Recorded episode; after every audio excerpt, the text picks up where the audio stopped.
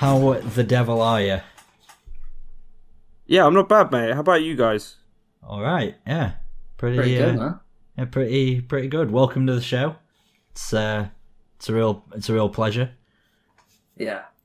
Glad to be on. It was we had a good uh, chat last. I, when was the last time we sort of like talked? It was the draft punk stuff, right? Yeah, we were. Yeah. Um, I think me and you specifically, Kieran, were just like consistently assessing everyone's picks in the uh, in the like little mini chat thing on the Zoom call, Yeah. and just basically roasting absolutely everything that was going on.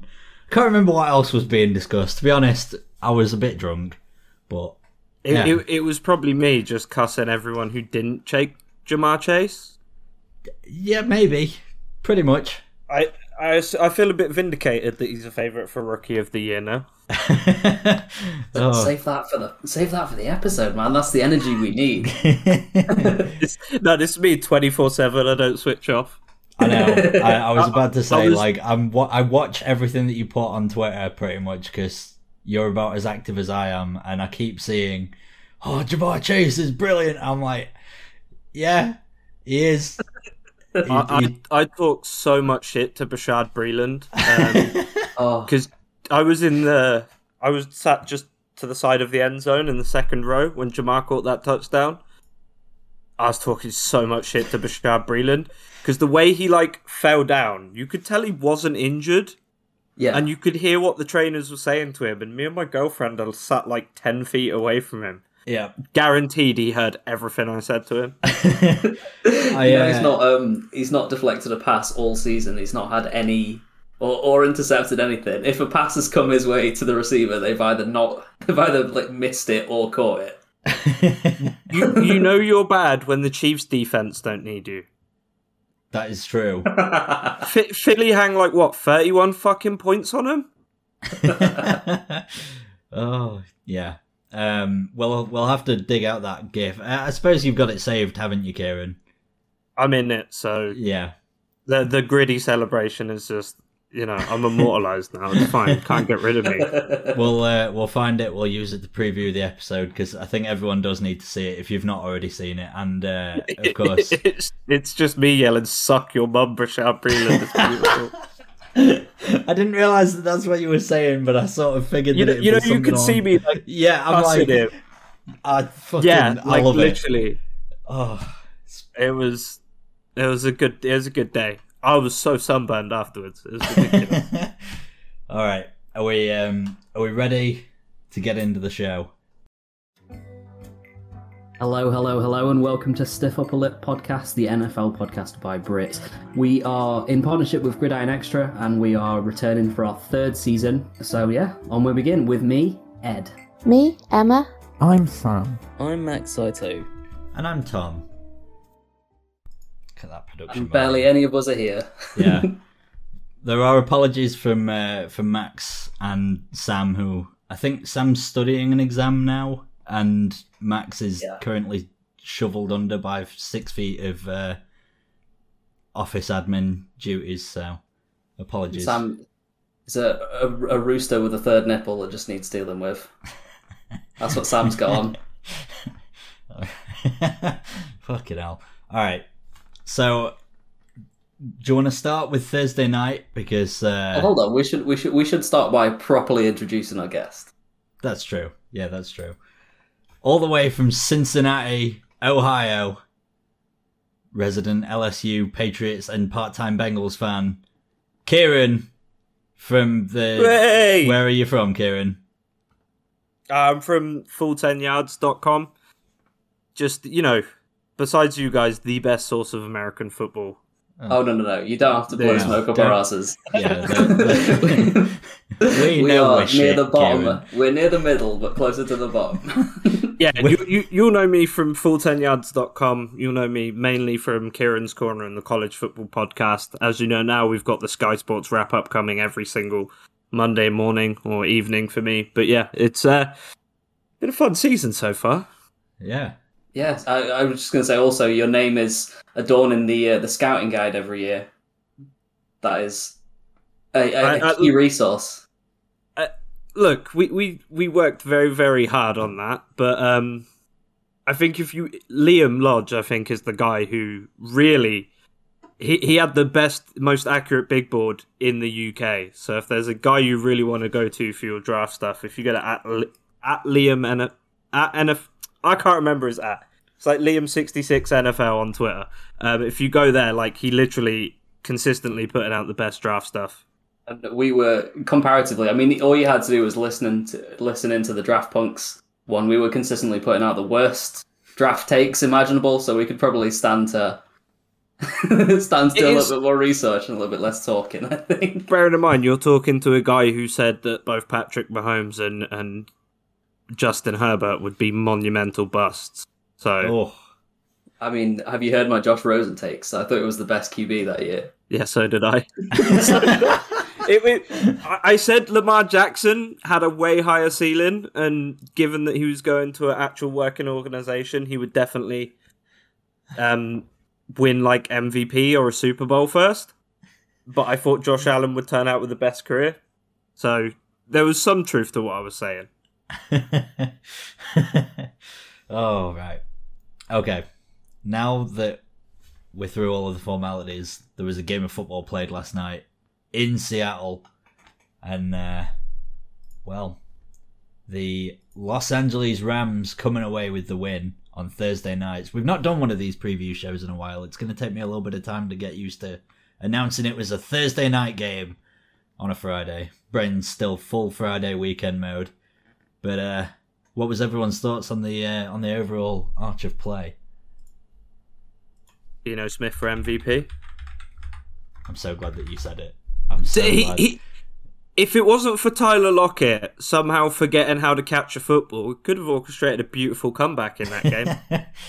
oh, I don't know whether or not I'd even say that it was much of a comeback because like the Seahawks just let the Rams just get themselves a whole head. Like the Seahawks were in control and then just decided, ah, fuck it. Well, they don't have a pass defense, so I mean, the, how anyone thought that they would be able to beat the Rams stopping nothing in the air? I mean, all they had to do was start playing. That's true. it was one of those games that I think everyone knew by like midway through the second quarter, like, oh shit, this is gonna be one of those football games. Uh, I'm not gonna say there weren't standouts from the game, but there was not wasn't really an impressive performance by anyone besides maybe Woods last night. If if I'm gonna be totally honest. Yeah, Yeah, I'd go with that. he had a pretty decent day. Uh, I thought that Stafford sort of overthrew him a lot, um, but I wonder if that was just entirely from the fact that his finger ended up like mashed and mangled. So, but I mean, if there's going to be one guy in the NFL that will eventually start playing better after he's had an injury, it's it's going to be Matty uh, Matty bandage wraps. Start Padford. Stat Padford, as uh, as as as our resident Packers fan would like to call him. So uh, alright, when he wins the Super Bowl this season, that's just another stat for him to add. I am I am all in on Matt Stafford. Honestly, I've been arguing that Matt Stafford is like one of the best quarterbacks to play in an absolute bum roster, possibly in my opinion, like top 3 ever because he has been hounded by how shit Detroit have been over his entire career and now he's in a decent franchise with an actual game plan. He's fucking killing it. He's killing it. I love him. Matt Stafford for MVP. Let's get on it. Nah, Yeah, he's not had like two or three thousand yard rushes his whole season, and then people who hate him go, "Well, he had Megatron." Okay, so he had one fucking receiver. like, like what? Sorry, I don't know if I can swear on it. No, so he absolutely fine. he had one receiver, and that that's now equivalent to him having an entire team around him and a defense. Yeah, I'm sorry. what a joke. Honestly, No like, line of, uh, you know, a play a playbook that suits his strengths. All of And- these and- things are requirements. It turns out. Yeah, now he's now he's got a roster around him, which might be one of the most formidable defenses in the NFL. Got some fairly adept running backs. I'm not too sure about Sony Michel. Trust me, I watched him play for us for three years. He only turns up in the postseason, uh, and then a decent group of receivers. I mean, look, he even put a ball downfield for DeSean Jackson a couple times this year. So It's like it's looking good, and if the prediction comes true, which I've got them playing the Browns, it's going to be the most memed on Super Bowl ever. Can you imagine that the two starting quarterbacks for this Super Bowl is going to be Baker Mayfield and Matt Stafford. If you'd have said that a year ago, somebody would have told you you were fucking crazy. Yeah, I, I don't see any reason to argue that the Rams will at least make the NFC Championship game. I feel like that's almost, excuse me, almost a formality at this point. But like, I don't know. I they're kind of they to me they seem like an iceberg, but like it is just a series of incredible players and then complete nobodies underneath at every position. Like they're not deep, especially on defense. They are not a deep side. I mean, Kenny Young's all right. yeah, they got Yes. Leonard Floyd, guys. they are the most ridiculously top-heavy roster in this league. I think. Yeah, you've got Yeah. Jalen Ramsey and Aaron Donald, and then you look through the rest of the team, and what? Is, Taylor is Robey, Co- is Robey is Robey-Coleman still there? Like, who the fuck are they playing at cornerback, guys? And, and stat-wise, what they've got: top defensive tackle, top cornerback, top wide receiver, top quarterback, Yep. and then just averageness everywhere else. Just like mediocrity. What do you mean? Tyler Higbee had a touchdown catch today. It's, it's, He also hasn't cut his hair in about three years. Bless him. Hey, I won't have any anything said about people that don't cut their hair for three years. I will Yeah. when they earn millions of dollars. Okay. Shit. I think I'm safe. All right. Do you do you agree with me, by the way, uh, Kieran, that Tom bears more than a passing resemblance to Anthony Castonzo? A little bit, actually. a little bit. But if we were going to be. I think if you shaved. Well, Yeah. actually, don't shave, and you would look quite like 2011 Julian Edelman when he grew his hair out to be like Brady. I see it. Yeah. I, when I when I had a shorter beard, I got a lot of Brian Hoyer, which was very upsetting. I, I, look, he's still a millionaire, so you Yeah. you take them where you can get them. Before my hair started falling out, I used to get um, Aaron Paul a lot, which I thought was just bizarre. But then my hair started falling out, and now they just say I look like a really old Aaron Paul. Paul Allen. Wait, no, he's he exists. Fuck. of course he exists. What a fucking regular name Paul Allen is. Yeah, A legend of the business. Oh, speaking of things that I know I would agree with Paul Allen on, I fucking hate these Seahawks kits, man. That that lime green is so horrible. Do you not agree? they look like they're off to do the recycling. yeah, it, that's literally it. it just, I, I cannot get by just why they thought it's acceptable. Or do you remember when you were a kid and it, it was Road Safety Week, and they would give you those little nationwide owls that you would stick on your book bag, so that like car headlights would. They look like Yeah. that. oh yeah, hundred. Yeah, You know, like remember rulers the that would road snap safety around your week. arm. Yeah, exactly. They look. it's that exact color. They are just trying not to get hit when they cross the road. Oh, I might start renaming them the Veolia Seahawks if I'm being honest. oh, Well, they are rubbish. So oh. Russell Wilson left the game with a uh, mallet finger, as is the official term named to it, which I thought was like a we're rehashing a Boris Boswasler uh, shit medical analysis here because what the fuck is mallet finger? I mean, obviously Geno Smith came in and played like reasonable Geno Smith level football, but mallet finger. It looked like Russell Wilson was hurt by it as well, so maybe if he had some backbone like a certain stat Padford, maybe he'd have finished the game and won it. It's- Oh, This is the first, I think, the first get thing that's even knocked him out of a game since he was playing for Wisconsin, isn't it? So I don't think we need to worry about it too much. him not being a hard man. it, it it is always interesting to see a guy like Matt Stafford actually show some form of emotion in a game, though, because normally he is just the most. Like, I get it, you're trying to be a professional at all times, but normally he's just the most boring dude on the field. Like, Hey. I'm not saying like he's a bad guy, he just doesn't have a personality. He is One of- literally one of my favorite Matt Stafford moments of all time is the game-winning drive against Cleveland in like one of the best forgotten games of all time, where he dislocates his shoulder like completely out of socket, and he is so hyped the entire time that he is like off the field to get back on. I will not have that Stafford doesn't have a personality. I just think that 10 years of Detroit Lion football drove everything out of him and made him into a husk of a man. And now he's in LA. He's finally allowed to be a human being again. Welcome to the real world, Matt Stafford. You've earned The your first stripes. time he's had a tan in 10 years. Yeah. He looks Then- healthy. You Oh. feel sorry for Jared Goff going the other way. I mean, he looks, he's a shell of, of himself. He's pallid. he, He's lived in California his whole life and now he's got to go live in Detroit. What do you mean? How is that fair? I would have I would have done what Gronk did when he heard he was being traded to the Lions. I'd have said, "Nah, fuck you," and retired. Bull- bullshit. Am I moving to Detroit? I would. You've made millions, bro. Just open up a couple McDonald's with your millions, and you'll just make money forever. You'll be fine.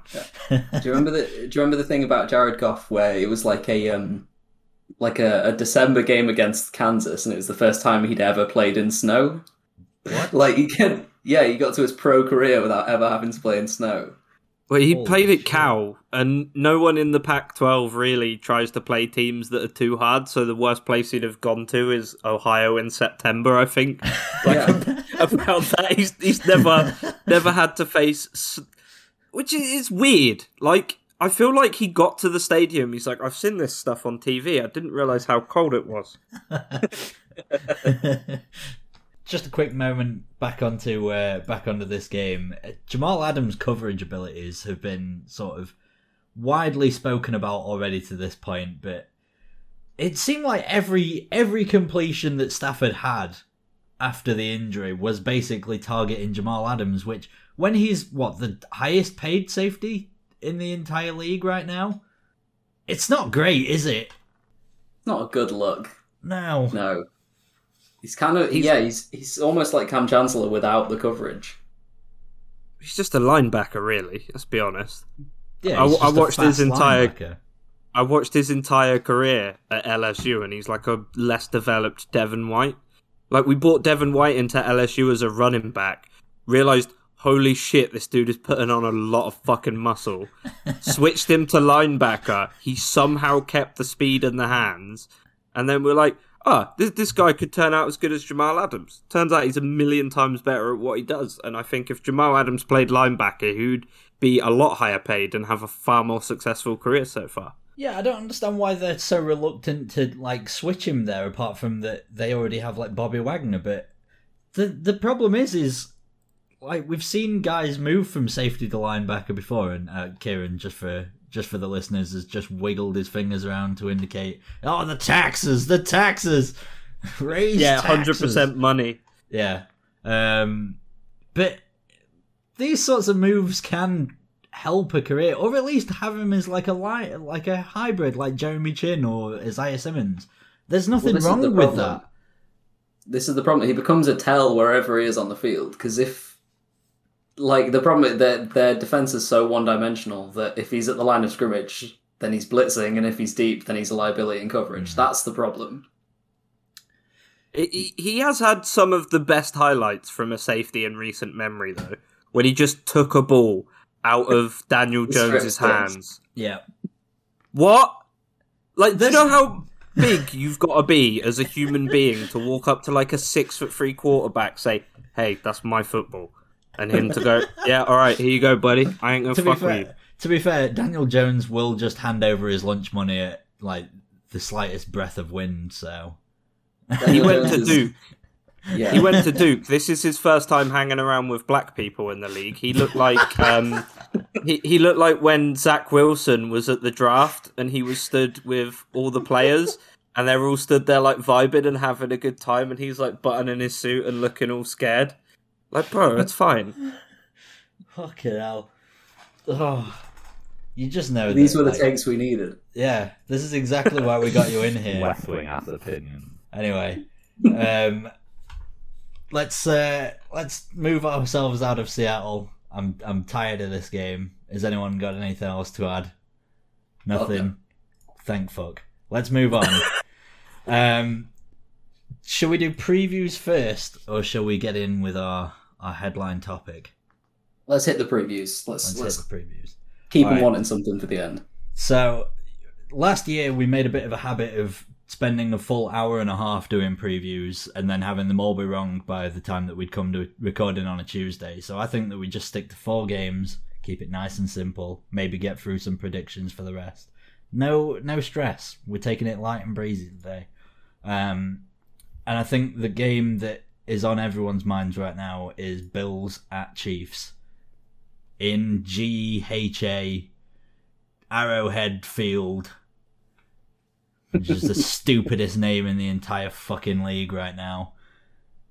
And uh, Lumen Field is pretty fucking close. I'm gonna be honest it- with you. it's close. CenturyLink was far better, but GHA at Arrowhead.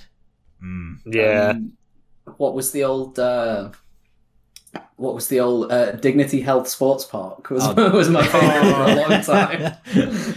Ugh. I, I found this out the other day. Cincinnati's um, baseball ground is called Great American Ballpark, and I was Yeah. like, "That's a fucking great name because you're the oldest team." Turns out it's named after a fucking bank. Yeah, I actually I really like the Reds ballpark for just eye line, but one of the best batters eye line in the in the world. I think the only one that comes close is is uh, I'm gonna say Pittsburgh here because the Pittsburgh Stadium is phenomenally beautiful for like batters eye line, but Great you American don't have to do a ballpark, courtesy great, nod, Kieran. great respect.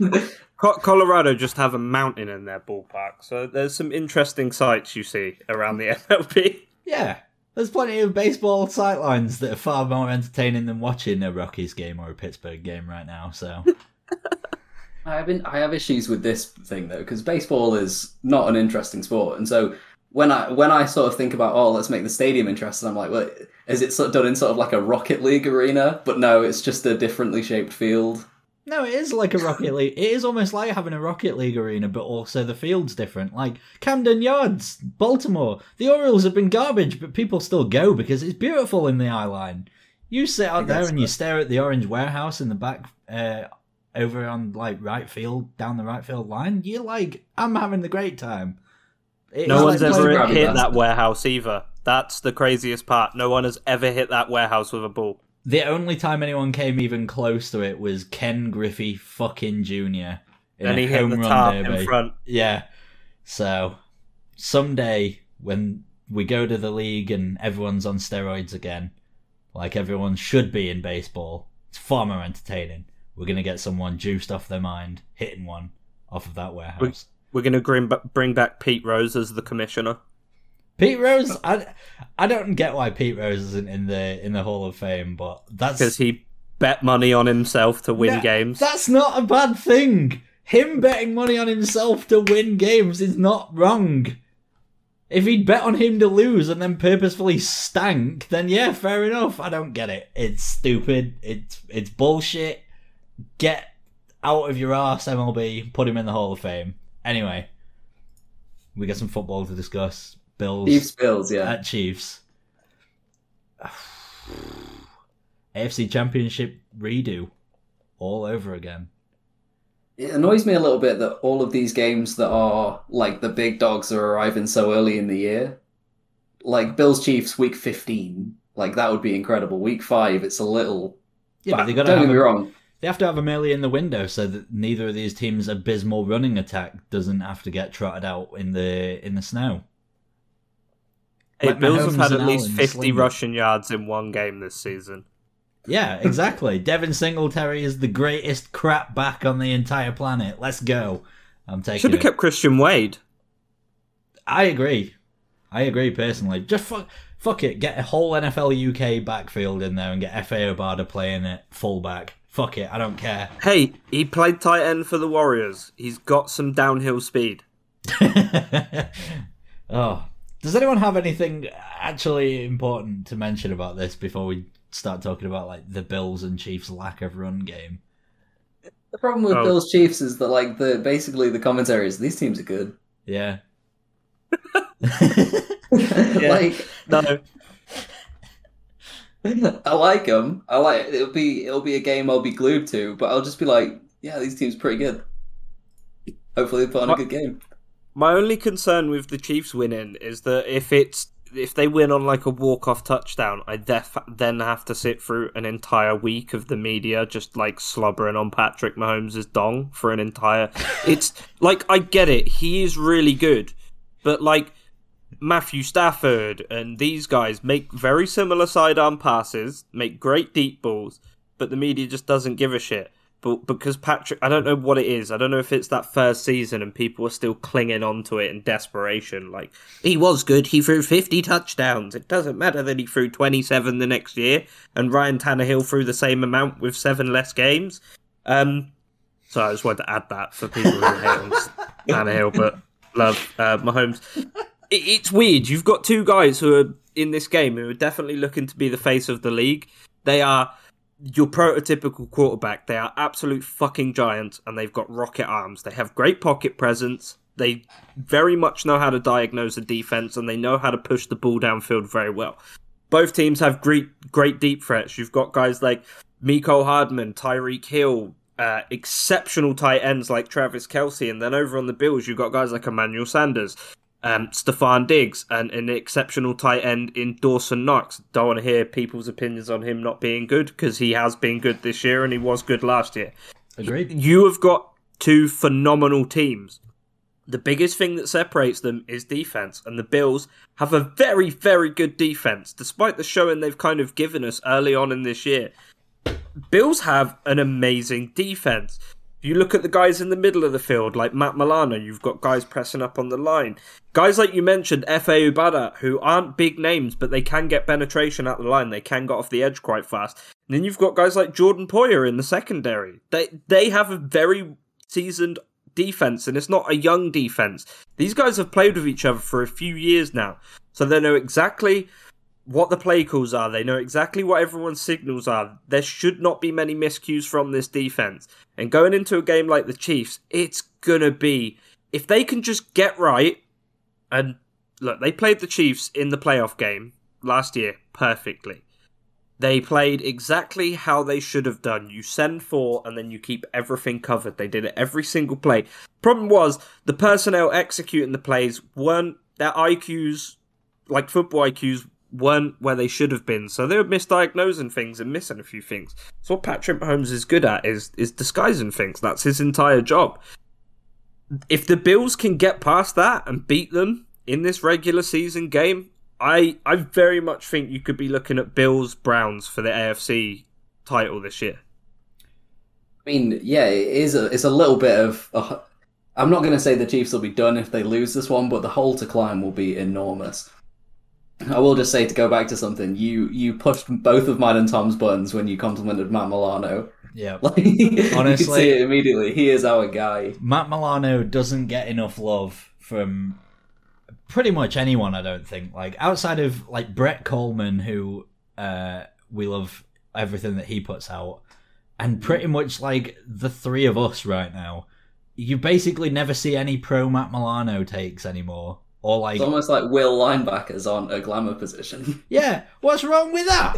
Fucking They're called called weak side for a reason, but he he plays the position perfectly. He's one of those guys who he gets misdiagnosed as um, Mike a lot as well. You notice players do that. They'll call him out as the Mike when he's not because they're really good at disguising their coverages. They come out in a lot of exotic looks. Um, but Matt Milano doesn't get enough credit, and do you know why? It's because his job is not to make tackles where he is in the field. It's to seal gaps and make sure that players aren't hitting gaps or he's shutting receivers down. No one's going to throw towards him. They know he's got good hands. You are not going to hear anything about Matt Milano until he fucks up. And that's just the unfortunate reality of the position he plays. Now, yeah, you have some big stars at linebacker, but just the way he is used in that team, you will not hear any media coverage about him until he messes up or makes a huge play. the way that I like to see the Bills like defense specifically is they are um, very much almost like how there's like running back by committee. They are a defense by committee. You've got Tremaine Edmonds, you've got Matt Milano, basically sealing off the centre of the field. You've got Tre'Davious White, you've got uh, Micah Hyde playing at safety, you've got um, just, AJ a- just Jordan a- Poyer as well. an absolute litany of players that will make plays and not be spectacular, but they will do their job to the point of you are not beating that team unless you come up with something real fucking interesting. And I agree with what you say. Like they had the perfect game plan for shutting down the Chiefs in the championship game. It was just that they didn't have the right players out there to do it. I think that this time, especially with Ed Oliver now starting to really hit stride, in my opinion, he's passing the eye test more and more every single week. Even if he's not getting it on the box score, like I don't care. Ed Oliver has been like phenomenal this whole season. Um, I I just I really like the Bills this year. I think that they are the I think that they're the best team in the AFC champion. Uh, well, in the AFC right now. Not to say that there are bad teams in the AFC, but the Bills have got it all together. Right. It's just whether or not they can get that run game going. That's literally my only point. They're, they're the most complete, um, for sure. I know they're like missing the running game, but every other team in the AFC is missing two or three pieces. They're just missing one.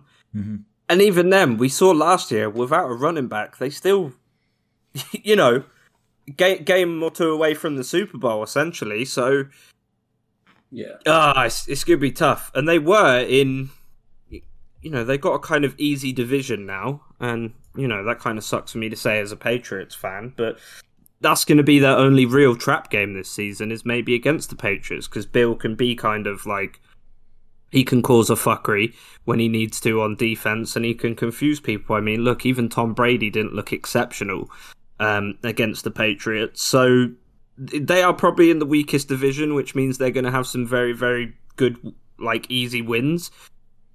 But even going up against the Chiefs, I still think they stand the best chance. All they need to do is they could have just gone out and given Le'Veon Bell a, a, a bag and said, "Hey, come play here for a season. We'll get you a ring." Just fucked him off at the end of the season and drafted someone. That that's what they should have done, in my opinion. Um, but look, Josh Allen is a stud. Like if he could, he would throw a pass every single play of the game, and they would probably still win a lot of games. Yep. I agree. Yeah. All right, let's uh, let's move on to the next one of the four that I want to preview, um, or that we sort of We picked out to preview. we sort of picked out. Yeah, it's not like I'm just making all of these decisions by myself. the Um, podcast commissioner. oh right, I want to talk about Browns at Chargers, which is another powerhouse AFC matchup between the Cleveland Browns, who are rivaling the Bills as the most complete team, maybe missing just one aspect of their play, which Ed's gonna hate me for saying it. Baker Mayfield has not played well this season, and against the Vikings, he did not play well. Um, but they are basically completing every other aspect of their game. They are phenomenally ra- well rounded on the defense. They've got a fantastic running game. They don't need Mayfield to play well when you've got Chubb and Hunt. They've got wide receiver talent in there. OBJ looked pretty damn good in their uh, in their last game. They are really piling it together. They got a new linebacker, Jeremiah Owusu-Koramoah, who has been balling this year, and uh, they're going to be facing up against Justin Herbert and the LA Chargers, who I have a deep love for everything about this current Chargers team, from the uniform to the current stadium, because I love SoFi as an actual arena to play football in. Even if the LA Chargers haven't quite got the fan base there, because LA haven't adapted to them yet. Just say it's not their home stadium, is it? It's the Rams. Exactly.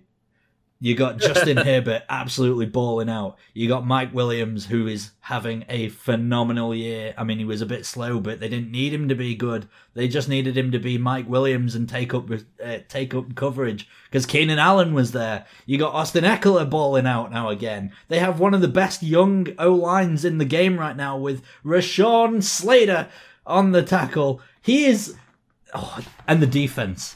Oh, when we come on to our main topic, I'm going to be talking about those guys because holy shit, this is a good Chargers defense. This is going to be a great game to watch. I fucking I've love it. never, I've never ever seen you this passionate when you're not talking about the Steelers. I love it. The Chargers, man, they are so damn entertaining to watch. I love everything about them. Let's go.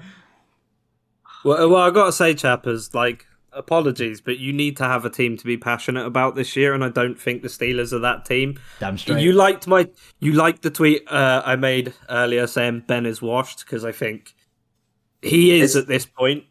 oh, yeah. Anyone with eyes and a brain can see it. Despite my feelings on him as a person, we already know these. He's done, I think, and him coming back was selfish in my eyes, um, and that's why the Chargers are the perfect team to get excited about. You had a rookie last year in Justin Herbert, who absolutely, I think even Lee, um, Lee Wakefield, who is over at full 10 yards of us, even he, uh, a diehard Chargers fan and actually a closeted Oregon fan, was blown away by how well Justin Herbert played. He didn't have the team around him. He didn't have the right head coach, and he's come out this year. Brandon Staley. People forget. Yes, Brandon Staley is known for that absolute suffocating defense he crafted in LA, but he was also a quarterback at college. He knows what he's doing when it comes to the offense, and we can see he's queued things up perfectly for uh, Justin Herbert. And they had that huge win over the Chiefs where, with like two minutes on the clock, he decided to throw a fade to Mike Mike um, Williams, in the Williams, end yeah. zone, which I thought, what the fuck are you doing? That's too much time. But clearly, he trusts in his defense, and they absolutely shut it down. They've had some bad refereeing um, in the Cowboys, the game. Cowboys game. with that bizarre sack for like 17 yards, and it was like, what? Yeah, They whistled the play dead very, very early. You'd you'd have struggled to even get an intentional grounding on that play, if I'm going to be completely honest with you. Um, but yeah, the, the Chargers should be undefeated right now. They've absolutely looked. They look like one of the top new teams in the AFC. Um, Justin Herbert very much on an MVP like pace. A, a, a take that we can talk about afterwards. That I, was- I was poo-pooed by everyone for that take. Um, but they do have an amazing team, and I don't think the Browns have the firepower to match them. Now, the Browns do have an exceptional secondary. Um, guys like Greedy Williams, um, Grant. Delpit, they they have yeah, they have some absolute freaks in there. And Jeremiah Usu Kamaramoa is going to be an absolute freak in the middle of the field. You've got Jadeveon Clowney, Myles Garrett. You've got a lot of studs on that defense, but I just think it's too much for the the, the Chargers offense is just too much for them. Um, now you said about Baker Mayfield underperforming this year, yes, which is saying a lot because nothing is expected of him outside of being a game manager, uh, and it's weird because he looked very very good as a game manager last year. He didn't look exceptional as a quarterback. But he looked like a very good game manager, and that's all you need when you've got two absolute beasts running the ball like Kareem Hunt and Nick Chubb. This game has Chargers all over for me though, because the biggest, you know, the defining players in this game is going to have to be quarterbacks because of how evenly matched the defenses are. The offensive line isn't quite there for the Chargers, but Justin Herbert gets the ball out very, very quick. Um, I just think the the the yeah the defining thing is this game is going to be quarterbacks, and my God, Justin Herbert is heads and shoulders above Baker Mayfield. That's why I've got the Chargers absolutely destroying the Browns. I think it's going to be a blowout. I, I wouldn't go that far, but I'll hmm. I'll say this: the the player who I think is the most important player for the Browns at this point isn't playing, and it's Jarvis Landry. Like he's the guy. He he was Baker's guy who is always going to be open, and as soon as he doesn't have that target that's open, he panics on the ball. Right, we saw it against the Vikings so many times. He just holds onto the ball. He takes stupid sacks. He's not Wentz balling yet, but I think if the season continues to go sideways for him personally, we might see a little bit more attempts of that. But yeah, I, I think that it's certainly the Chargers to lose. I would say that's. I think that's where I'd stand. I'm not. I'm not going to come out and say the Chargers are going to win this handsomely, comfortably, but I think that it's, it's certainly in their hands. It'd be, it'd be prime Chargers for them to not win it. I don't want to like be one of those people that like exclusively resorts to stats because obviously it's not the thing, but it does sort of back up the eye test here. At what point do you get concerned by two touchdowns and two interceptions as as your quarterback's output? Like one of those passing touchdowns was mostly Kareem Hunt as well. Like he's had one actual passing touchdown in four games right now. It's and it's he was really missing like absolute sitters last week. He had Odell oh he had wide Odell open. with like forty he- yards of space. He placed the ball behind him and inside instead of in front of him and over the top where the ball should have been. And I don't know whether that's just him miscuing because that does happen. Let's make no like you could ha- you could be the best quarterback of all time and you're going to miscue passes every so often. But when a guy's that wide open and you've got one of the best offensive lines in the league, can you afford to be doing that and still keep your job?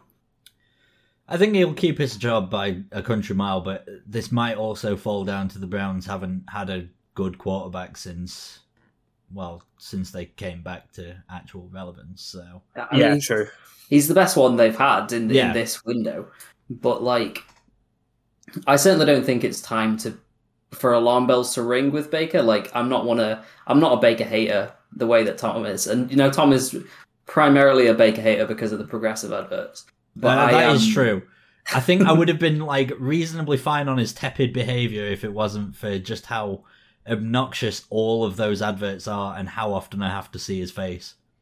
I had fun watching him telling his teammates to stop littering in his house. That was fun.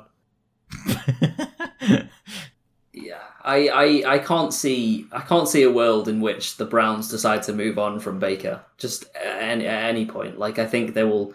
It's one of those weird things. It's it's sort of like um, Vikings do it all the time. When we get a quarterback that's maybe a little way above average, and because we're used to below average, they're the savior, and you stay on with them even when better might be around the corner. hmm Yeah, yeah. I, I just think he's all they need right now. Like they they don't need a guy who's going to throw for 300, 400 yards a game. They just need a guy who can make some play action passes on third down or make sure Kareem Hunt and um, Nick Chubb are getting the ball in space. Now Jarvis Landry has hurt him because despite what you think about Odell, Donovan Peoples Jones, you know, Austin Hooper, David Njoku, he is their best pass catcher. Whether or not he's getting in the end zone every play is irrelevant. He's the safest pair of hands, and he's going to get open on third down. Once again, another NFLSU guy who's just absolutely balling at the next level. Sorry, I had to plug us a little bit there. But, um, yeah, that is a big hindrance to him because he is a safety blanket for Baker. And, and Baker does look a little bit lost without him there. And whether or not you think he's forcing the ball to Odell sometimes, I think he's personally a little bit more intelligent than that, but you know, these things can happen. I just I I think I know we said I know everyone said last year it's make or break for Baker and he, he had what is essentially a very mediocre season for a quarterback despite how deep they went in the playoffs. Is this Baker's make or break year? Because unless he improves exponentially, I think the Browns are going to be in the market for a quarterback at the end of this season whether it's through the draft or through free agency, which personally I think free agency is a much better idea because you've just got the feeling, hey, we've got a good quarterback. Don't want to have to get then get another rookie in and that's three years essentially gone of your Super Bowl window because you're going to have to wait for him to develop if he sucks. And so maybe they can go and pick someone up in free agency. I At this point, I think uh, Andy Dalton would be better than Baker Mayfield, just how they've both played this year. So That's uh, yeah, spicy it- it's- take that one. you asshole. Sorry, my cat Don't worry. just Uh, decided to jump across my laptop. Um, but yeah, it's that might be a bit of a spicy take. But has Baker been better than Andy Dalton this season? No, not really. I I will say one thing is that um I think Baker Mayfield at this moment is like in this weird window where if the Browns were still bad, he would be like easily able to stay there as like this current level and be absolutely fine and nobody would really be looking at him as the issue. The only problem is is this is a Super Bowl caliber roster that's I Ed's gonna hate me for saying it because I keep reiterating this point and I have done for like three years now. it's a Super Bowl roster held back by a like a barely missing out on the wild card round quarterback. That's that's what I see out of Baker Mayfield. I think that like he is the exact sort of level of quarterback that the Washington football team would have, not the sort of quarterback that the current day Cleveland Browns should have. That's that's my sort of spicier take, but it's not really very spicy because I've been trying to say it for three years and I've been getting shut down by, oh, but you're just a, a bitter Steelers fan. No, I know what I'm seeing out of Baker Mayfield because I watch him. 16 weeks a season, 17 now. Because look how good he looked uh, in the postseason last year against the Steelers. Now, I don't know whether it's a, a, a case of he's going to turn it on in in the postseason, but that's the thing. Guys like Danny Amendola aren't remembered as great receivers, and Sony Michel aren't looked at as great running backs because the only time they turned it on was in the postseason. And if mm-hmm. Baker's only going to turn it on in the postseason, is he the guy you really want if he can't get you there? Maybe he's the anti Cousins.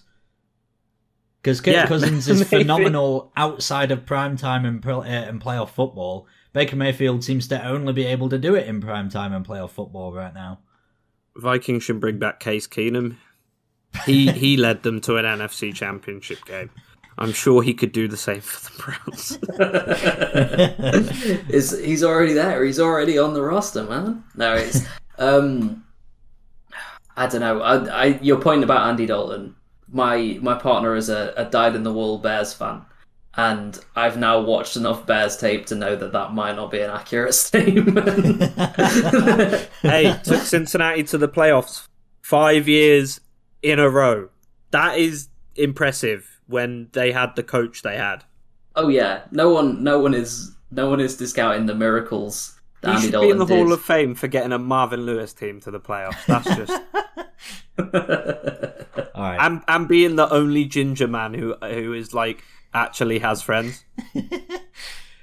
okay, we got uh, we got one more game that we want to like properly run through. Um, I can't remember which one it was because it's we've been we've been talking about these ones for a while. Ed, do you is remind? It Dolphins, Bucks, or Packers, Bengals? Oh, uh, it was Packers, Bengals. That was it. Oh no, it wasn't the one I wanted to talk about. All right, we'll do Packers Bengals then. Okay. Aaron Rodgers has never won at PBS, which means he's due one, I guess. I hate Aaron Rodgers with such a seething passion. I love him, and I didn't like him until he said a career, uh, a, a, a down year for me is a career year for most quarterbacks. That's the moment when I was like, okay, this, this guy's a fucking gangster. I respect the shit out of that statement. I have to admit, He's just a I prick. Did, I did switch on him a little bit at that moment. I was I was a little bit down on Aaron Rodgers personally. Then he said that statement. Yeah, I thought he was a baby, and then I said that. I was like, oh my god, what an absolute animal. oh, I think that this one's just going to be like.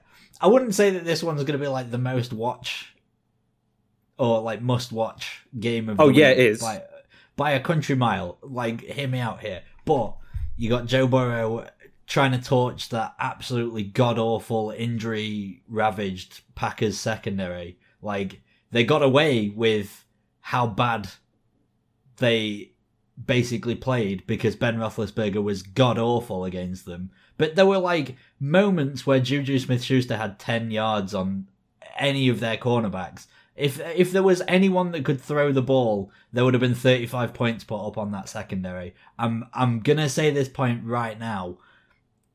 Joe Burrow might actually kick the ever living piss out of the Packers when you got. Is Tee Higgins back? I know that he was questionable earlier Higgins on in the week. Is, Higgins should be back. Okay. Jessie Bates should be back as well. Perfect. Which we saw against Jacksonville. He was the thing missing that defense. Mm-hmm. Uh, like he, he's he is the quarterback of that defense. He makes that ship go. He's up there with Minkah as the best safety in the league right now. I think Minkah edges him, which I think, I think he's out on his own. I think he's out on his own. I think he's the best one. I, I I only say I think Minkah edges him because Minkah consistently makes high IQ plays that just make no sense to my brain. Like I would not be able to diagnose some of the things he does on the field, and I coach defensive backs at times. so it, it this is going to be such a fun game because if the Bengals win, everyone can shut the fuck up about the Bengals being the Bengals. That they have been so good to start this season. Ja'Marr Chase, stud. Boyd, stud. CJ Uzomah, stud. Tee Higgins, stud.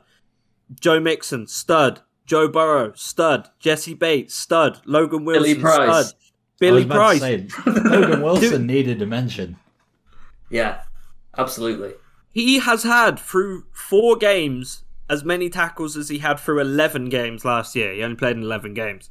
Um, it, it, this is kind of a no-brainer. The, the the Bengals are legit, and everyone who had them, they- they're going to go four and 12 or whatever. Are you Those people specifically sh- referencing that one guy who uh, it was like Stark Raven Sports on YouTube. He said like the Uh, Bengals Strong would- Opinion Sports, Strong yeah. opinion. That was it. He uh, he said the Bengals would be four and twelve. But in fairness, He Why- came back and made a video admitting he was wrong. That's why I like Tromley. He is a he's an exceptional. So he played, uh, uh, I think D three ball as a quarterback. So he he does know like kind of what he's talking about with stuff on the field. And I appreciate that he came out and said, "Yeah, I was wrong," because not a lot of guys do that. You get like specifically talking heads like like a you know Stephen um, A. Britt Bayless, Stephen A. Guys who consistently show they know. Yeah, guys who consistently know they know fuck all about football, and then continue to spit out hot takes mainly for engagement. I don't want my quarterback wearing his cap backwards. exactly. It's just the old whites complaining, and Was that- Stephen A's and Stephen A's one of them. Just a quick question: Was that Colin Cowherd impression a, a No, it was, reasonable? it was dreadful. Never do it again. Cool, that that With respect. cool. It's about as good as my Ben Shapiro impression, to be honest. I've Um, not heard it. I don't know if I want to hear it. Listen, hypothetically, if uh, All right, yeah, I know exactly. Talk, the really fast and say was. hypothetically every single other word. Um, but the Bengals literally, they have all the tools to win this game. And say what you want, they've had a very good offensive line this year. Joe still held the ball a couple times too long, admittedly, but on that jailbreak screen to CJ Uzomah to go up there to score a field goal, everyone did their jobs perfectly. Joe got rid of the ball, the perfect time, the line, all set the right way, all took off the right way. It the Bengals are the team to beat right now in the AFC North. I don't care whether you like the Ravens winning on a 66 yard field goal, which definitely should have been called for delay of game and then moved back five yards, which means they wouldn't have made it. And then the Cleveland Browns, whose quarterback is really struggling to turn it on. And then, sorry to say it, but the Steelers are a bag of shit this season. You need to put Haskins in and just tank. Although I think he might win more games than Rudolph or Ben at this point. Because they the Steelers have very, very good coaching staff. Mike Tomlin, what, he's never had a losing season at Never. Pittsburgh, I don't think. Exactly. So you just put Dwayne Haskins in, see what happens. You might mean, have a star on your hands. This is a team that beat like the uh, preseason Super Bowl Browns with Duck Hodges. But Yeah, we're not pro- we're not talking about these guys. We're talking about the Bengals being the team to beat Yeah. in the AFC Uh, North. uh, Sorry, and the- I wanted the to Packers- direct us back on track.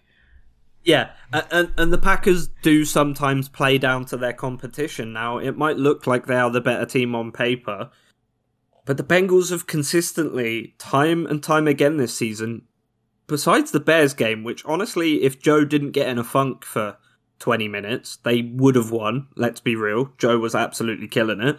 Um, this is the Bengals game to lose. Now I don't like putting all these you know things out in the universe and then being completely wrong. But I, I just I don't see a way the Bengals lose. Now Aaron Rodgers is an exceptional quarterback, but the Bengals have so many more weapons. They ha- their defense is better, their offense is better. Now they don't have Aaron Rodgers, but if if the behind the scenes people were to be believed and college coaches, NFL coaches who've met him are to be believed, you've got the next Aaron Rodgers in Joe Burrow. It's what people are saying about him. They call him Mini A Rod. So if look, man, if the Bengals go out there and torch him, then I just need every single hater of the Bengals to just shut up. And I wouldn't be this big on the Bengals if it wasn't for them having two of the best LSU players to ever play football. But this Bengals squad is stacked. Their Super Bowl window mentioned. is firmly open. There's players number Sam Hubbard is one of the great uh, unmentioned players. Joe Mixon is maybe the best pass blocking running back Joe in the Mixon. NFL right now. Tyler Shelvin, Larry Ogunjobi, uh, Trey Hendrickson. They are s- stacked with talent. What are your thoughts as a as a sort of outsider, but mainly like mildly adopting the Bengals because of the LSU connection? What are your thoughts on Zac Taylor as the head coach? Because Uh, the thing is, I like him because I understand that he's a young head coach and he's he's had a lot of stuff to deal with, but at times his play calling is just so tepid. Like there's some points where you really like okay, I admittedly like the Vikings game where it was like a fourth and three and he's like, fuck it, I'm just gonna give it to Joe Mixon and see what happens. But like, yeah, he, he can call balls out plays when he needs to, but sometimes he just he isn't aggressive enough. Now, I think if they brought in like Joe Brady as an offensive coordinator and then went to Notre Dame and spoke to Marcus Freeman and said, Hey, how would you feel about coming in and being the defensive coordinator? His house is still in Cincinnati. He drives to South Bend to go to work. Um, so those two guys could really help because Zac Taylor, he is from that coaching tree of I had lunch with Sean McVay once, so now I've got a head coaching job. but like, he he does know what he's doing. He's just learning a little. Like he was in way over his head his first year as a coach at, at, at- the Bengals. It was just clear as day. And then last year struggled. This year he seems to know what the fuck he's doing, and his players seem to have confidence in him he's not a long tenured guy who's got massive respect around the league, but he's not like Urban Meyer where his players are literally laughing in his face. Like he has the respect of the locker room, and every single player there would run for a damn wall for Zac and Joe. And if that's not what you build a football team in, I I, I don't know. Interesting. Okay. Ed, do you want to mention anything else about this game? Or Uh, d- d- no, I, I, I'm just in awe at Kieran's takes. I'm just in, literally, I'm as much of a listener as everyone else is when he gets going. I love it. it's brilliant. Honestly, you're welcome back anytime. But Yeah. we've now got the real main event of this preview show. You mean is- we're not even we're not even going to touch on how good of a game Jags Titans is going to be? We've been doing this for an hour. I'm te- All right. I am- Yeah, I am conscious All right, that fine, fine. if I wanted to see Trevor Lawrence get battered by a defense, I'd watch the 2019 national title game again. If I wanted to see the Tennessee Titans get torched by a rookie quarterback who's played like shit in every other game, I'd watch last week's game against the Jets. That's everything that I have to say. Anyway, Yeah, you've described two incredibly fun games to watch. I'm going to hang my hat on this game and say I'm going to enjoy watching it. All right, let's move on. let's move on to a brand new segment devised by Max, who is sadly not here because, like I mentioned, he's buried under paperwork. We like to call this one They Are Who We Thought They Were. But they are who we thought they were, and we let them off the hook. So the way that this works is that we uh, we each pick an off-season take that we had that has gone surprisingly very nicely, and we're going to back it all up because they are who we thought they were, and we let them off the hook. We're going to probably do this next week, but with everything that we got wrong, which for me is an A much ever-growing more list. full episode. Yeah, that will not be a preview show. That'll just be like we are going to do this for the whole episode. But let's get into it. Kieran, would you like to go first, or would you like me and Ed to go first? I- I'll go first, so I think everyone knows what I'm going to say. Ja'Marr Chase is the best rookie in the NFL right now. But they are who we thought they were, and we let them off the hook.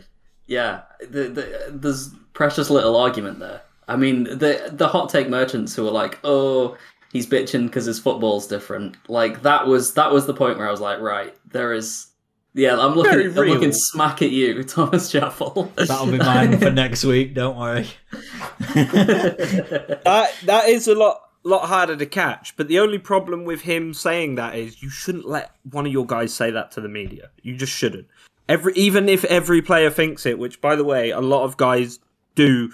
E- even when it goes from like kids who've been playing pee wee who move up to using full size footballs in high school, there, there's a little bit of readjusting. There's a lot of muscle memory that goes into making catches, and when you've got to just expand your hands a tiny bit, the, the muscle memory isn't that easy. So they just shouldn't have let him say that to the cameras, um, even if he was thinking that. But by far the best rookie, the most productive at least uh, so far. And I know Brett Kollmann says it best.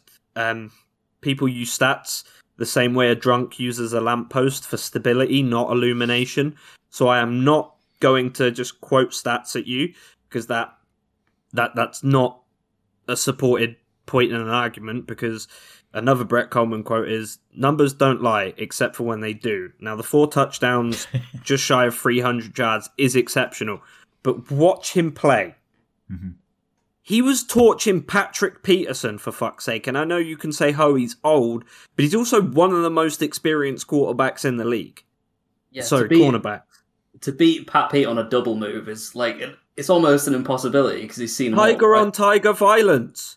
Patrick Peterson was the first number seven at LSU, and up until Derek Stingley, Chase was the last one. it was just ridiculous amounts of violence from those two, but like it was great to watch. Like seeing it in person when you. I watched Ja'Marr Chase almost every single play. I'm going to be 100% honest with you. There was two or three plays where he didn't get open. He's just There an animal. I don't understand what's happened with LSU because they seem to have just somewhere in the coaching they seem to have just taught their receivers. The, these are all of the um, all of the releases you'll ever need. Here's when you use them, and they come in so much more ready, like at the line, than any other any other school seems to produce wide receivers. we, we've got and now we've got so we bought in Justin Jefferson, OBJ, Jarvis Landry, DJ Chalk. The the, the list goes on. And now queued up for the next few years, Kayshon Boutte, Jack Bech, um, Elijah Smith, The coldest Crawford. Tr- Trey Palmer, the coldest Crawford. The league isn't ready, and and and that's what we coach best. We suck as a football team right now. I'm being completely fucking honest with you. We're trash. But like th- these receivers, I don't know what we're teaching them, but we, you can see it from just Justin Jefferson and Ja'Marr Chase in the past couple years. They're exceptional. Ja'Marr Chase gets open every single play. He's fast. His hips are fluid. He transitions up the field well. He very rarely struggles to get his head around in time. He is an exceptional player. hmm Yeah, I'd agree with that. And I think that this is also like it's funny because this quote in particular uh, that I that I've used for the soundboard is specifically talking about why we play preseason. This is Ja'Marr Chase is one of the examples of why we maybe shouldn't care about anything that happens in preseason because he he looked like everything that people were saying about him was going to come true in preseason. The moment that he gets out there, NFL Week One, baller. So Yeah, ca- first catch was a 35 yard um, toe tapper. exactly. Dude's a freak. Nathan Peterman was good in the preseason before. So preseason, literally, I've never put stock in preseason. Yeah. Means absolute fuck all. Don't I mean you're talking to a closeted pit Pitt fan, so let's be let, let's be cool on the on the anti Peterman takes. Hey, I'm not gonna be. I'm not gonna be like out here. you're pro being- Peterman. I'm not pro Peterman. I'm just like. I just think it's funny. That's all I think it is. I just think that he's funny. Um, actually, just quickly to touch upon Pitt because I'm seeing Uh, Kenny Pickett this, Kenny Pickett that. I'm seeing things that I'm liking out of Kenny Pickett, man. I, He, wear, I he wears two gloves. He's a fucking joke. whoa Teddy Bridgewater. Hello. Is Teddy Bridgewater good? He's been pretty fucking uh, pretty Yes. fucking consistent right now. Yes, I- Teddy is good, but yes, I am hideously biased on the subject. I, I just look. I get Teddy Bridgewater's reasons behind it, but I feel like Kenny Pickett's reasons behind it is that his hands are a little bit too small, which worries me. yeah, It's but not, no, that's talk- not even yeah. like a diss. I legitimately think he's just got small hands. Yeah, but if we're talking about things that are a little bit too small and then they get into the NFL and blow all of those expectations out of the water, weren't everyone saying that Kyler Murray was going to be too small to play quarterback? I'm not. I mean, that I'm bring- obviously not comparing Kenny Pickett's small hands to everyone comparing like. That's that's a perfect the- transition though, Tom. If we stay right there, my my preseason take was Kyler for MVP. But they are who we thought they were, and we let them off the hook. I'm never. That's never gonna get old. If, if he sorts out the turnovers, for sure. I just don't Yeah. like the air raid system in the NFL. And I think that the Cardinals have a dog shit head coach, and the fact that they fluked their way to 4 and 0 is literally the most surprising thing that's happened this season. Ed, I give us mean- your reasoning. I, I, I, I agree with everything you said about Steve, uh, Cliff Kingsbury. We spoke a lot about last week about how Steve Kimes did an incredible job to like give Kyler weapons, and weirdly, I don't know. I just think that there's something about Kyler. If he stays healthy, he's producing more sizzle than any other QB right now, and it's sizzle, not steak, that wins the MVP. Right, so mm. even even if I even if Kyler isn't actually putting up numbers every time, even if you know the offense is a little bit of a sheen of something that's not really there, like that's the kind of thing that wins the MVP. I mean, as much as I'm as much as I'm very happy that Peterson won the MVP, was he the best player that year or was it narrative driven? Like the narrative of Kyler winning anything with a with a Cardinals team, it it reads like Kyler for MVP is not necessarily a done thing because there's better there's as good quarterbacks in the league right now, but narrative there's not many that are playing better that have the plot armor behind them that Kyler does. Yeah, Yeah, was- Kyler's an exceptional quarterback. I don't think like obviously everyone who harps on about size has just literally never fucking played football. Like it's guys like Colin Cowherd and and Skip Bayless, you know, men who are obsessed with athletes they don't like. Um, you know, we've we've seen how he talks about Baker Mayfield. We've seen how Skip talks about LeBron James. It, it, it's an absolute clown show of hot takes, but Kyler Murray is legit. You can see that, and the only worry I've ever had about him is he was going to be wasted by an absolutely abhorrent coach in Cliff Kingsbury because I don't think the man can. How do you, how do you go five and seven at Texas Tech and then get hired to be an NFL head? I don't know. Do you know Um, Cliff Kingsbury's never had a winning season? He's had Patrick Mahomes and Kyler Murray as his two starting quarterbacks. That's such a Cliff Kingsbury thing to do. Um, I, like, I, when I found that stat out. I have maintained that that will be the one thing that until he proves it right, I will call him a bum for forever. Because how do you have Patrick fucking Mahomes and then Kyler fucking Murray and manage to still never win more than eight games or fucking seven games? Just coach Let, let's be honest though. Te- in Texas Tech, Patrick Mahomes had like the most dogshit mechanics I've ever seen for a quarterback. He looked like Trey Lance throwing the ball. It was absolutely disgusting to watch. I felt sick that an Oklahoma defense let him throw for 732 yards. How do you do that from a dude who can't set his feet properly? He was just going off pure arm talent and hoping people were out there. So, like, respect. You got some genes, kid, but you could not play football at that point in time. Now, obviously, he's turned into an absolute media darling, and he's a very, very good player. Uh, uh, but that's the thing with Kyler; he came in fairly pro ready because of his like um, athletic ability. Now, does he look like a toddler who's stolen candy from the jar when he's scrambling? Oh, of course. That looked like me when I was three years old stealing meat from the stew pot. It was hilarious. I'd waddle out there in my nappy running away with a piece of meat in my hands. We it think was hilarious. Looks, we, we think that he looks like the Bic mascot. You know, like the Bic Yes, 100%. But that being said, he's an absolutely exceptional quarterback, A- and it, it part of it is his athletic ability, but also he's got a cannon for an arm, and he can really zip those passes. My only concern is, is Cliff gonna be able to, you know, take him into the postseason and make the right decisions? I'm not 100 percent sure he can. We we've spoken about this on the podcast before, actually, but I wanted to get your take as a sort of mechanics expert. Kyler does this, and Russell does this as well. Everything looks like a heave until the moment it leaves his arm, and then it's a rainbow. Do you know what I'm saying? But even if it's like a dump off, it's like, and then it just sort of drifts away.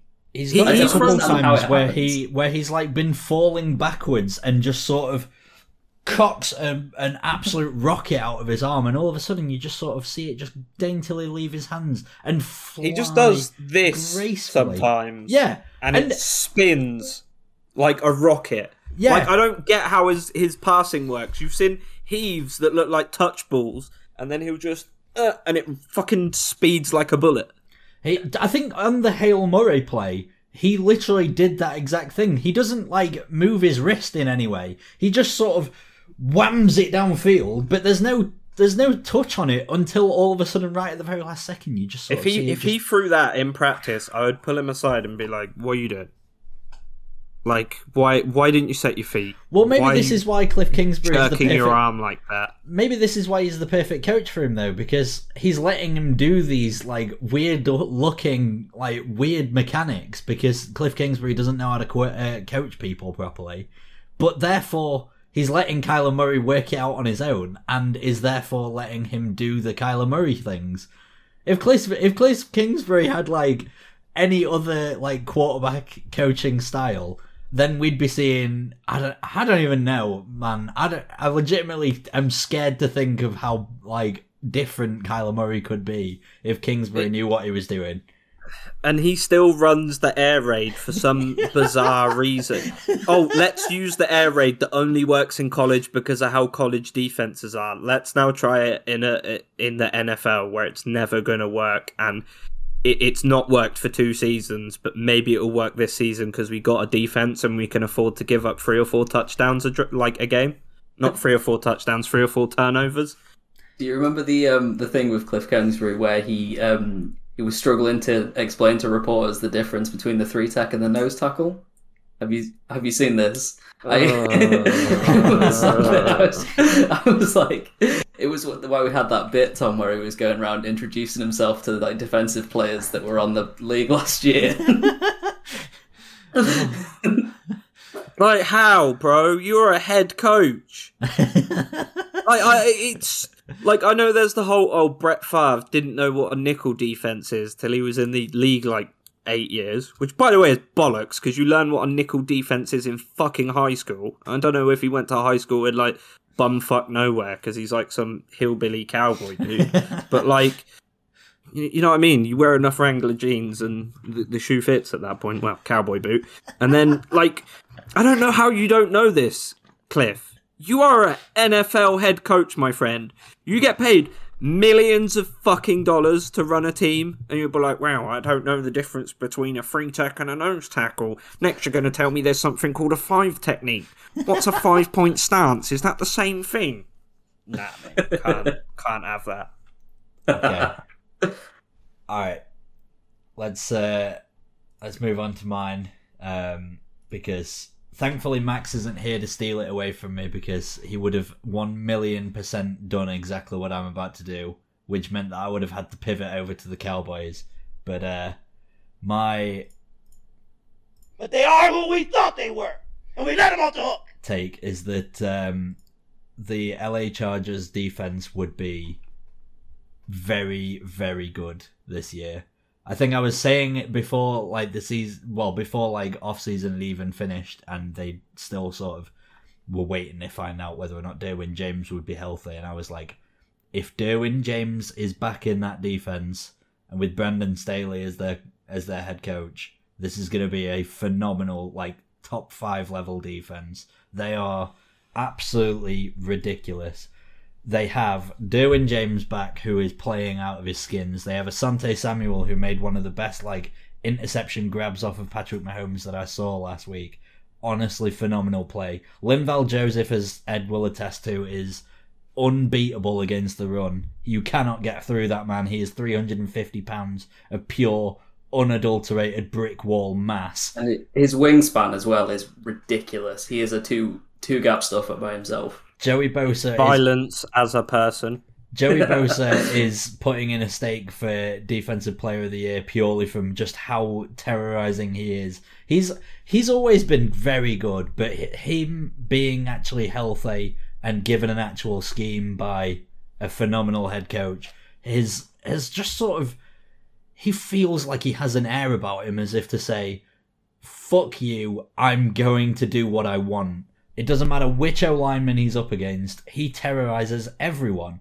So Joe Bosa, uh, Joey Bosa, Kyler Fackrell had a pretty good game against the Raiders. Like you sort of run through the Chargers and you sort of look around every position and you're like, they're unbeatable. How, where do you Did you pass? pick- Did you pick up Corey Linsley on that? Because he's maybe the best free agent signing of the offseason. You're right. You're absolutely right. I didn't pick him up, and yeah, again, it's just they must have put in an absolute like they must have genuinely put in so much work on their defense because they knew they had the liberty of being able to say, well, Justin Herbert is going to be great, and we've got like a bunch of talent elsewhere. We've got a pretty good like O lineman coming in in the draft, so fuck it, we'll just like specifically work on defense. Because you look at the old Chargers from like last year and the year before and how they would blow games in the last minute because they would charger the fuck out of it. You mentioned about uh, the fade to Mike Williams, uh, Kieran, how oh they've left Mahomes Stupidest fucking play ever. Stupidest fucking play ever, but it worked. But when you trust what you got in there in your defense, you trust what they're gonna do, and you trust them to maybe, just maybe, get a stop, keep uh, Patrick Mahomes down. That's that's impressive. They are My biggest problem as well is that the refs give Kansas City so many calls. Yeah, So the fact that you had the balls to be like, my defense is disciplined enough that the refs couldn't even yeah. attempt to call something, it just, just speaks to how good this team is. And that's what I think Yeah, it comes down to. word. Yeah, discipline, hundred percent. They are not giving up stupid penalties. Like you watch basically like any bad defense, they're giving up like crap penalties. The Chiefs, for example, I can't remember which game it was. It may have actually been the Chargers game. Stupid uh, pass interference on the goal line from L'Jarius Sneed, and it's like those are mistakes that you will not find out of this Chargers team. They are not going to get penalised for a pass interference on like a 70 yard deep shot because they've like busted coverage. They know what they're doing. They know exactly who is going to do it, and they do it to a phenomenal level. And if they can keep Joey Bosa healthy, they've got a pass rush. If they can keep like Derwin James healthy, they've got a secondary. What? Where are you going to beat them? That's that's my take. They were going to be good, and they're proving it every fucking week. They look like a completely different team from last year as well, despite, yeah, yeah, obviously they had roster moves, the draft and stuff, but like, the fact that they look so different and it's Mhm. mainly because of coaching, man, they should have got rid of Anthony Lynn years ago. Yeah, They like- should have, yeah, it's just crazy. I like Anthony Lynn as a as a human being, but him coaching this team, it it seemed to waste it just a little bit. I I don't like bitching about Anthony Lynn because I do like him as just he is a phenomenal. Yeah, he seems like a nice bloke. I just can't I can't forgive him for for how many wasted moments they had last year. They won, uh, no, they lost, I think, eight games by like a score. Yeah, it Uh, uh, and from tepid play calling and then just either not being aggressive enough or being too aggressive. Yeah.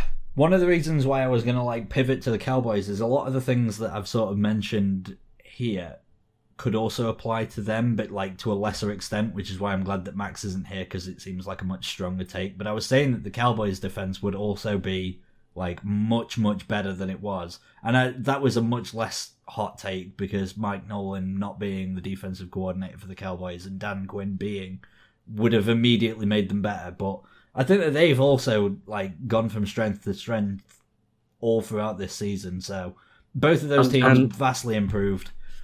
And Yeah. we need to hear less about Micah Parsons and a bit more about Osa Odighizuwa. He is so pre-draft. Me and Raj, I don't know if you guys have met Raj, over at Full Ten Yards, were so maybe. were literally creaming over Osa Odighizuwa um, up until the lead up to the draft. So for the NFL draft scouting guide, I had interior defensive lineman, and he was one of the most incredible players to watch. A, a, a defensive tackle. So he was a high uh, state wrestling champion in high school, so he really understands leverage.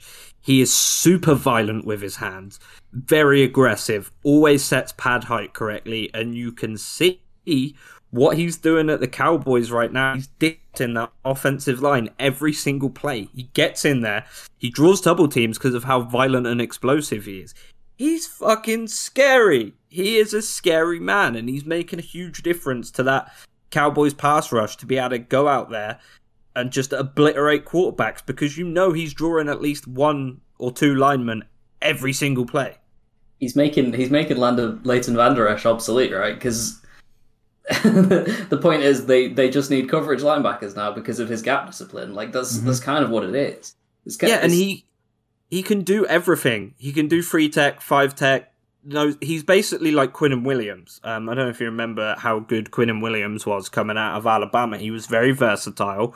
His gap discipline was incredible. He could play three tech, five tech, no, like ev- anything he wanted to do on that line, he could do. And that's what they're doing with Osa Odighizuwa. He's just a little bit more explosive and violent. I I was so I was so cognizant that you would talk about Osa Odighizuwa. I told Tom beforehand to just keep an ear out for it. But, I mean, we we agreed with it though. If uh, if you remember on the uh, on the draft punts thing, you were very high on him then, and I, I was I was in agreement. I I went back and looked at it. And I was I was like, oh yeah, this this guy's this guy's got some juice to him. It was weird. I don't watch a lot of UCLA tape. Meaning, uh, I've sworn off it after what they did to us a couple weeks ago. All right, it's been an absolute pleasure to have you, Kieran. Um, just to remind everyone, where can we find you later on if uh, if people have enjoyed your time around here? You can find me personally at the Himbo F10Y, um, my girlfriend's favorite nickname for me. Um, and then you can find the rest of the guys I work with over at Full 10 Yards and at Full 10 Yards CFB. And then if you head over on to at Full 10, not at Full 10 Yards, full10yards.com, you'll find our articles, all our stuff like that. I've got a top te- uh, top 10 quarterbacks article coming in either tomorrow or today, depending on you know how that goes after I finish this. Uh, and then you can catch articles from like Andy Lee, Raj, Keith, uh, all the guys over there. If you love college football and if you love the NFL, we've got you covered. Fantastic. just for our own amusement then before we go um it'll come out after this so you don't need to worry about it preempting things but is, is kenny pickett in that top 10 No, he's not even in my top. I'm going to be honest, he's not even in my top twenty. He, he's he's like 23 because there's just because the way I'm grading quarterbacks recently, I've got guys like Desmond Ridder and stuff really high because I was so scared that I missed on Patrick Mahomes and Justin Herbert and all these fucking absolute animals with cannon arms who just have terrible mechanics. Um, uh, uh, look, I'll, I'll tell you who's top because then you guys can argue about it amongst yourself. It's Matt Corral Ooh. Because this this will probably come out after the article drops. But if you- if you want to come argue with me about it on Twitter, and you've heard my at it's at the himbo f10y, you can come tell me I'm wrong, and and I'll tell you that you're wrong, and then we can just do that for a couple hours. yeah, to be fair, the amount of like spats that I see of you getting into arguments about uh, Love it. Tyler Boyd's wa- uh, route uh, route running was something that I noticed that you were having a a fair amount of stick for. Um, Uh, I've got to listen to idiots tell me that, oh, Diontae Johnson's the one of the best route runners in the NFL, or oh, Tom Brady has a stronger arm than Mac Jones. Just absolute dog shit takes from people with blue check marks, and it hurts my brain because I watched Tom Brady play for years. Never had a strong arm. Mac Jones doesn't have a strong arm either, but he can still push the ball downfield when need to. But people get a blue check mark and then think they're the smartest motherfucker on earth, but it turns out it just rips their brain out and replace it with two threads hanging a little tag that says verified. oh, the fucking imagery, man. We need Just to get the you back worst on- people. we need to get you back on the show that- as well that- because we've not actually touched upon how you hate PFF just as much as I do, but we'll save that Yeah, for oh, next that- time. That was a Yeah. conscious decision from me if we wanted to get off on time PFF that- were not to be brought up that, that being said, I did have Jake Ellenbogen on my podcast recently to talk about the Rams. He is verified and he is one of the smartest men with a check mark on Twitter. That guy knows what he's talking about. So if you if you enjoy Rams content, follow at Downtown Rams and JK Bogan on Twitter. That guy consistently good takes and interacts all the time. So he's like a great guy to talk to. Fantastic. All right, we're gonna uh, we're gonna shoot from here, but thank you for joining us, Kieran. You've been an absolute fucking pleasure. Like I say, we will have you back as soon as we find the necessary week to do it. And uh, yeah, absolutely always welcome. And if you want to find out anything else that we do, you gotta go to our Twitter and go to at StifflitPod. That is at StifflitPod. Also, uh, you can see my own personal things of uh, at Tom underscore Chappers 1997 or at NFL underscore Wilkins, which is uh, Ed's. And we will see you on some point next week when we do all of the recaps and find out that everything that we previewed about this week's batch of games has gone down the shitter, just like my Ja'Marr Chase takes. Anyway, it's been an absolute pleasure, and we will see you next week. Thank you.